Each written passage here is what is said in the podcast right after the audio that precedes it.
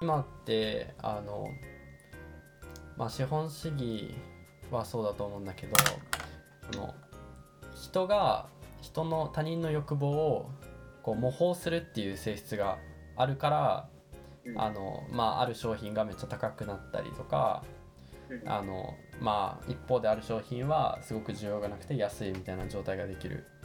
うんなんかそのひ人が人の欲望を真似するってうーんなんか人間の性質備わってる性質なのかもしれないんだけど、まあ、そうじゃない方が社会はうまく成り立つなって思っててうんっていうのはみんなが、まあ、他人の欲望とかもうどうでもよくて自分が好きなものが好きっていううんそうすると別に何が価値高いとかないじゃんうん共通の価値観っていうのがなくなってあの他人に煽られずに生きていけるかなって思う、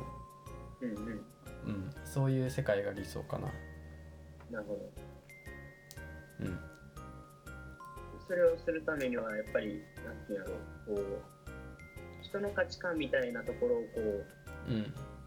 うに影響を与えていかなあかんってことなんですそうそれめっちゃむずいじゃん多分かね経済確かに経済の構造とかから考えなきゃいけないかなって思そうだねうなんかこれ経済の話でもそうだし政治でもそうでなんか民主主義ってそういうシステムじゃんうんつまり多数決の原理だからうんあのまあ一般的にはその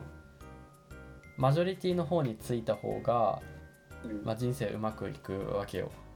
うんまあ、マジョリティがこう選択するだろうなっていうのを予想してうんすす実際にそういう選挙結果が出た時に自分が利益を得られるようにするとかうんなんかマイノリティの方を選んで迫害されたくないとかうんなんかそういう性質があるから政治体制もなんか見直していかなきゃいけないかなって思ってる。ううんん、でなんか俺の仮説なんだけどあの、うん人類がこう社会を作り始める前の段階で段階からあの今日までっていうのはずっと人類は社会を拡大し続けてきたんうんだよね。あのうんまあ、今だったら国連があるじゃん。うんなんか頑張れば世界中の人とつながれるじゃん。うんでなんか面白いのがうんそのもう人類は全人類ともうつながっちゃったからうんなんかその流れっていうのはもうなんだろうなボールを上に投げてあの上で止まってる状態なんかそうだな速度がそのゼロになった頂点の状態だと今はなんか今はそういう状態だと思っててうんこっから振り戻しが来るはずなんだよ。なるほどうん、なんかそれが今の時代感に合っているし、まあ、そうなりそうでそうなるのをなんか期待しているからそれに対する行動を何か取りたいなと思ってる。うんなんかさうんえっと多分その分断化みたいな話やと思うんやけどうんえっとその AI とかのうんまあ最適化問題でうんどんどんこのちょっとこう自分が興味あるところにこうどんどん分断化されていくやんかとかそうだね。もすごく究極を詰めるとうんえー、とその僕その自分たちが生まれて何に興味あるどうこうっていうのは、ん生まれてからのその外部要因とか親からの教えとか、知り合う人によってのプログラミングだと思ってて、そうだね。えー、と AI でそれをもう全部全てん人人生の方に最適化するってなると、うん生まれてくる前のお母さんの遺伝子とかそうんの環境、生まれてくる場所とかの、うんでこの先天的な理由でうんもう決められると思ってるね、まあ、そうだね情報操作的に。確かに。これが多分究極な形だと思っててでも、それが幸せかどうかっていうのは、うんえっ、となんていうんだろう北朝鮮的やねんけど北朝鮮に生まれた中の子たちって実は幸せみたいなその外の世界を知らんから比較するのがないから、これが普通やと思って幸せみたいなっうんていうのと一緒でなんかそんな感じになっていくんかなってうん思うやんか。うんでこれって、まあ、その人にとってはもう、えー、と主観は幸せやねんけど、うんなんか客観的に見るとえ選ばれへん人生かわいそうやなって思っちゃうやんか。そうだね。この選ばれへん人生かわいそうやなって思うのはこれはなんか何やろうこれって道徳的な美学なんかなあー確かにねなんかそうあその幸福って基本的には相対的に決まるものじゃんうんうんなんかその性質がただあるっていうだけじゃないかなその比較するものがない時においてはそのベースラインが周りの環境になる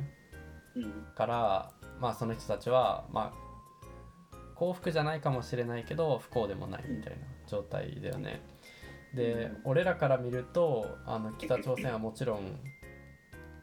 まあ国家レベルで見るとやっぱりあのうん貧しいうんからその相対的に見てかわいそうだなって思っちゃうっうんていう現象があるだけかななるほどって思う。じゃああんまあれやんなあのなんていうんやろあの映画見ないと損してるよっていう友達に多分結構似てると思う確かに確かによ余計なお世話っていうかまあそんな感じなんかな、もそうしねかしたら確かにえなんかそうですよな、うんインターネットが全くなかったらさあの、別にグローバル化以前の社会と変わらないじゃん分うんうんなんかうんなんだけどなんかインターネットがあってうんあの、そこに分断が生まれるとどうなるのかなっていうのはめっちゃ気になる確かに確かに確かにうんさあなその情報入っちゃってくんもん入っちゃうもんなその、うんなんかそう普通に生きててもうんうん確かにねあとなんか宇宙が開拓されたらうんどうなるんだろうなって思うなんかさ人って資源をあの限られた資源を求めて戦争したりしてきたじゃん、うんうんでも宇宙に出ればうん争う必要ないじゃん、うんも確かうにリソースは無限だからまだまだ広がるもんなうんなそうなると どうなるんだろうってうん争いはなくなるとか確かにうんなんかあれやんなお金持ちから順番に火星に逃げるみたいなうんうんうん地球結構もう温暖化でやばいからみたいな、でもさそれもコモディティ化してくるはずじゃん確かにどんどんねうんでもさそうなった時ってもう稼ぐ必要ないんだよねリソース無限にあるからあるしうん別にコンピューター使えば、まあう、どれだけでも再生産できるだろうし確かにインフラ整備とかもねうん俺らが生きてる中にはそれ起こりそうじゃん普通に100年ぐらいで、うんいうんやもっと早く来てほしいけどシンギュラリティほんまに45年なんかな問題もなんかちょっと俺の中であるうんそうだね25年って早ないうん、なんかさシンギュラリティ多分今までも何回かあったはずじゃん、確かに確かにえーなんかどこがラインなのか分かんないじゃんなんかとりあえず飛躍的に生産力が上がるとシンギュラリティみたいなうんううんんなんか俺がシリコンバレーでそのシンギュラリティの話聞いたのはうんあのなんていうんやろ1個のその AI だけじゃないみたいなうん話で、えっと、あのスティーブ・ジョブズの多分コネクティング・ドッツ的な考え方やねんけど、うん AI の技術は AI の技術でこう進化しててうんでブロックチェーンはブロックチェーンで進化しててうん 5G とかえービッグデータとかうんを全部同時にこうなんていうのえーと IoT とかもこう同時に進化しててうんそれが全部重なった瞬間に半端ないことになるみたいな。ほ要はその、えっと、IoT でもうインプットブワってしたやつをもうどれだけでもこのビッグデータに貯めれますドーンみたいな感じになって、それが 5G によって、ううんえっと、もうクラウドで全部管理できるからこのうんよここでぎゅっとこう吸収したデータそのままもうもう0コンマ何秒で、えっとうんブラジルまで飛ぶみたいな、うんうんうんうんはいしかも莫大なデータだとみうんうんうたいんな。でそれが例えば、えっとああいう自動運転とかにクラウドからこうデータがドーンと飛んで、うんうんなんかその車の動きが決まるみたいなんで,、うんうんでそれがまたなブるロほどねックチェーンでこうそうなんていうの管理されるみたいな、うんうんなんかその技術力が全部今同時にこう横並列でこう、えっと伸びていっているのが最後に掛け算ドンってなった瞬間にバーンみたいな、うんうんうんうんっていう話を聞いて、うんなるほどねみたいな確かにそうそうかそれでいうと 5G とかももう今年からみたいなの言ってるしうんなんかさあれうん今思ったのはさうんあの普通に人口が激増するだけかなって思った。っていうのはさ人間は生産力に応じてあの子供を産むかどうかをなんか無意識に調整してるじゃん。確かに。うんなんかさ例えば宇宙への道が開かれたとしたして例えば火星に行けたとしたら火星に行ってもうリソース無限にありますうんで、まあ、そのリソースはまあ地球で売れますみたいなことになった時にうんその人たち子供産みまくるよね多分うんうんうんうん。もうなんか、まあ、生物の本能としてうん。繁殖会。そうそうなるとやっぱりリソースに限界が来て次次は火星じゃない他に行こうってことになってなるほっどていうこの繰り返しでしかないのかもしれない。宇宙ってじゃあ無限大なんかな、ローニャン な。そうだねなんかもう人類としての成功を考えた時にうんあの地球が終わってもその他の惑星にいる人類が生き残るっていうのはうんなんかすごく戦略としてあるあるじゃんなんかうんうん分散投資みたいなか感じでうんうんうんうん。なんかただそうなっていくだけなのかなって今思ったあ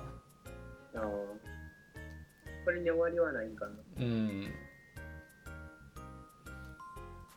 そうやねまあ、そうやな経済の安定性と出生率っていうか、まあ、その辺は結構紐づいてるような。うんうん俺さそのプレゼン今度まあピッチあるからやねんけどその、うん結構人口周りのデータをいろいろと最近見ててうんでなんか面白いのが多分前にも話したことあると思うけど人口今どんどんこう日本減っていって、うんえっとまあ、2060年で8700万ぐらいになって、うんえっと2110年には、えっと4000万台までいくねうんうんやっぱ、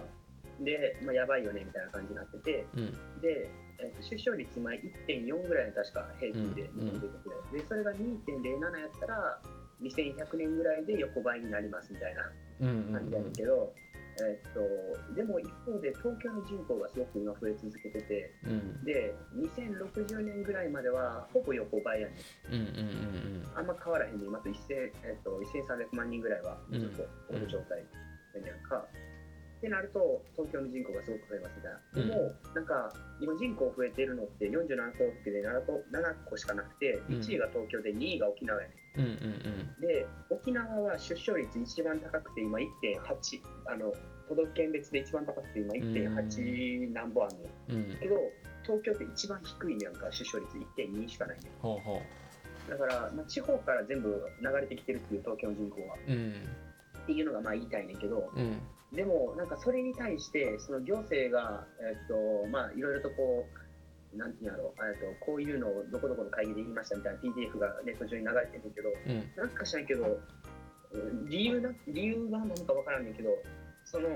行政の見解ではうんえっと人口がなぜ減っていってるのかっていうなんかグラフがあって。うんえー、と地方はどんどん人が減っていって東京に流れて、えー、と人口減少しますみたいな、うんで東京の方に人口流れていくと東京出生率低いんで人口減りますみたいなこうなんていうの東京がなぜ人口減るのかみたいなところの説明なくこれで共に全部人口減っていきますみたいななんか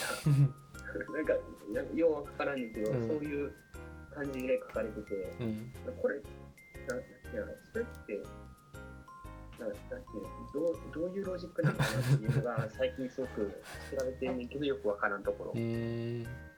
そうとりあえず東京に行くと人口減りますっていう、なんか謎の。どういうあーえあーそうだね東京にみんな集まるんだけど東京の人口が横ばいだから結果として日本国内の人口は減りますみたいなロジックかななんかでも、今の話で言うと、うんえっと、わからんけど、経済的にうん大変なんかなっていう、東京は。そのあ生活が大変やから子供産んでる暇ないよねみたいなーうん感じなのかなっていう気もする。そうねそれさ人口減るのってまあ一時期大変なだけでうん。そこ乗り越えたらただのあの1人当たり生産1人当たりの生産性が高い国になるはずだよねうんうん、確かにね。パンダタルだね。そうすればなんか強いよねうん、確か に。結構日本って資源資源というか鉱山資源とかないけど山あるし確かに。海にもすぐ出れるしあれでもさ、GDP パーキャピタルってさ、うんロボットめちゃめちゃ多かったらめっちゃ強ない強い母数なく、あの、うん分子だけ増やしていけるっていう うん最強の。そうだねそうでも4000万人、あと確かね、あの GDP パーキャピタル1位がルクセンブルクとかどっかその辺やね。うーん人口が圧倒的に少ないっていう。なるほどねそう人口が少なくてリソースがある国だよねそうそうそうそう。意外とさそこ乗り越えたら日本強い気がした確かに、確かに。まあ俺らが一番辛い世代 だよそうやね、うん確かに。まさにやな。だからやっぱ、あれやわ、鎖 国やわ。鎖国かそう、ほんなら、そのさっきのゆうくんで言うさ、うんその、なんやろ、えっ、と、周りにおびや煽られないとかっていうのって、やっぱり、そうだねそんなそういうことだよ感じなんねじゃないかなって、そう、ルテンとしてさ鎖国していきたい。うんまあデータだよね問題はだからもう iPhone 使わないでおこうっていうことだよねそれ って、あそうやね。うんあなんかそれでさ、ちょっと話ごめん、また展開されんねんけど、うんあの俺あれあれ知らんかってハーバード白熱教室知らんかって、うえんー、と昨日高尾がそれ教えてくれてうんうん早速見てやんかうんほんならちょうど面白い内容で、うんえっとね、あの功利主義うんうんとあとリバタリアンの話うんうんうんをしてて、うんなんかリバタリアンはいいのかどうかみたいなうんうんのをやってそれが結構そこに、えー、と俺らにも結構つながるかな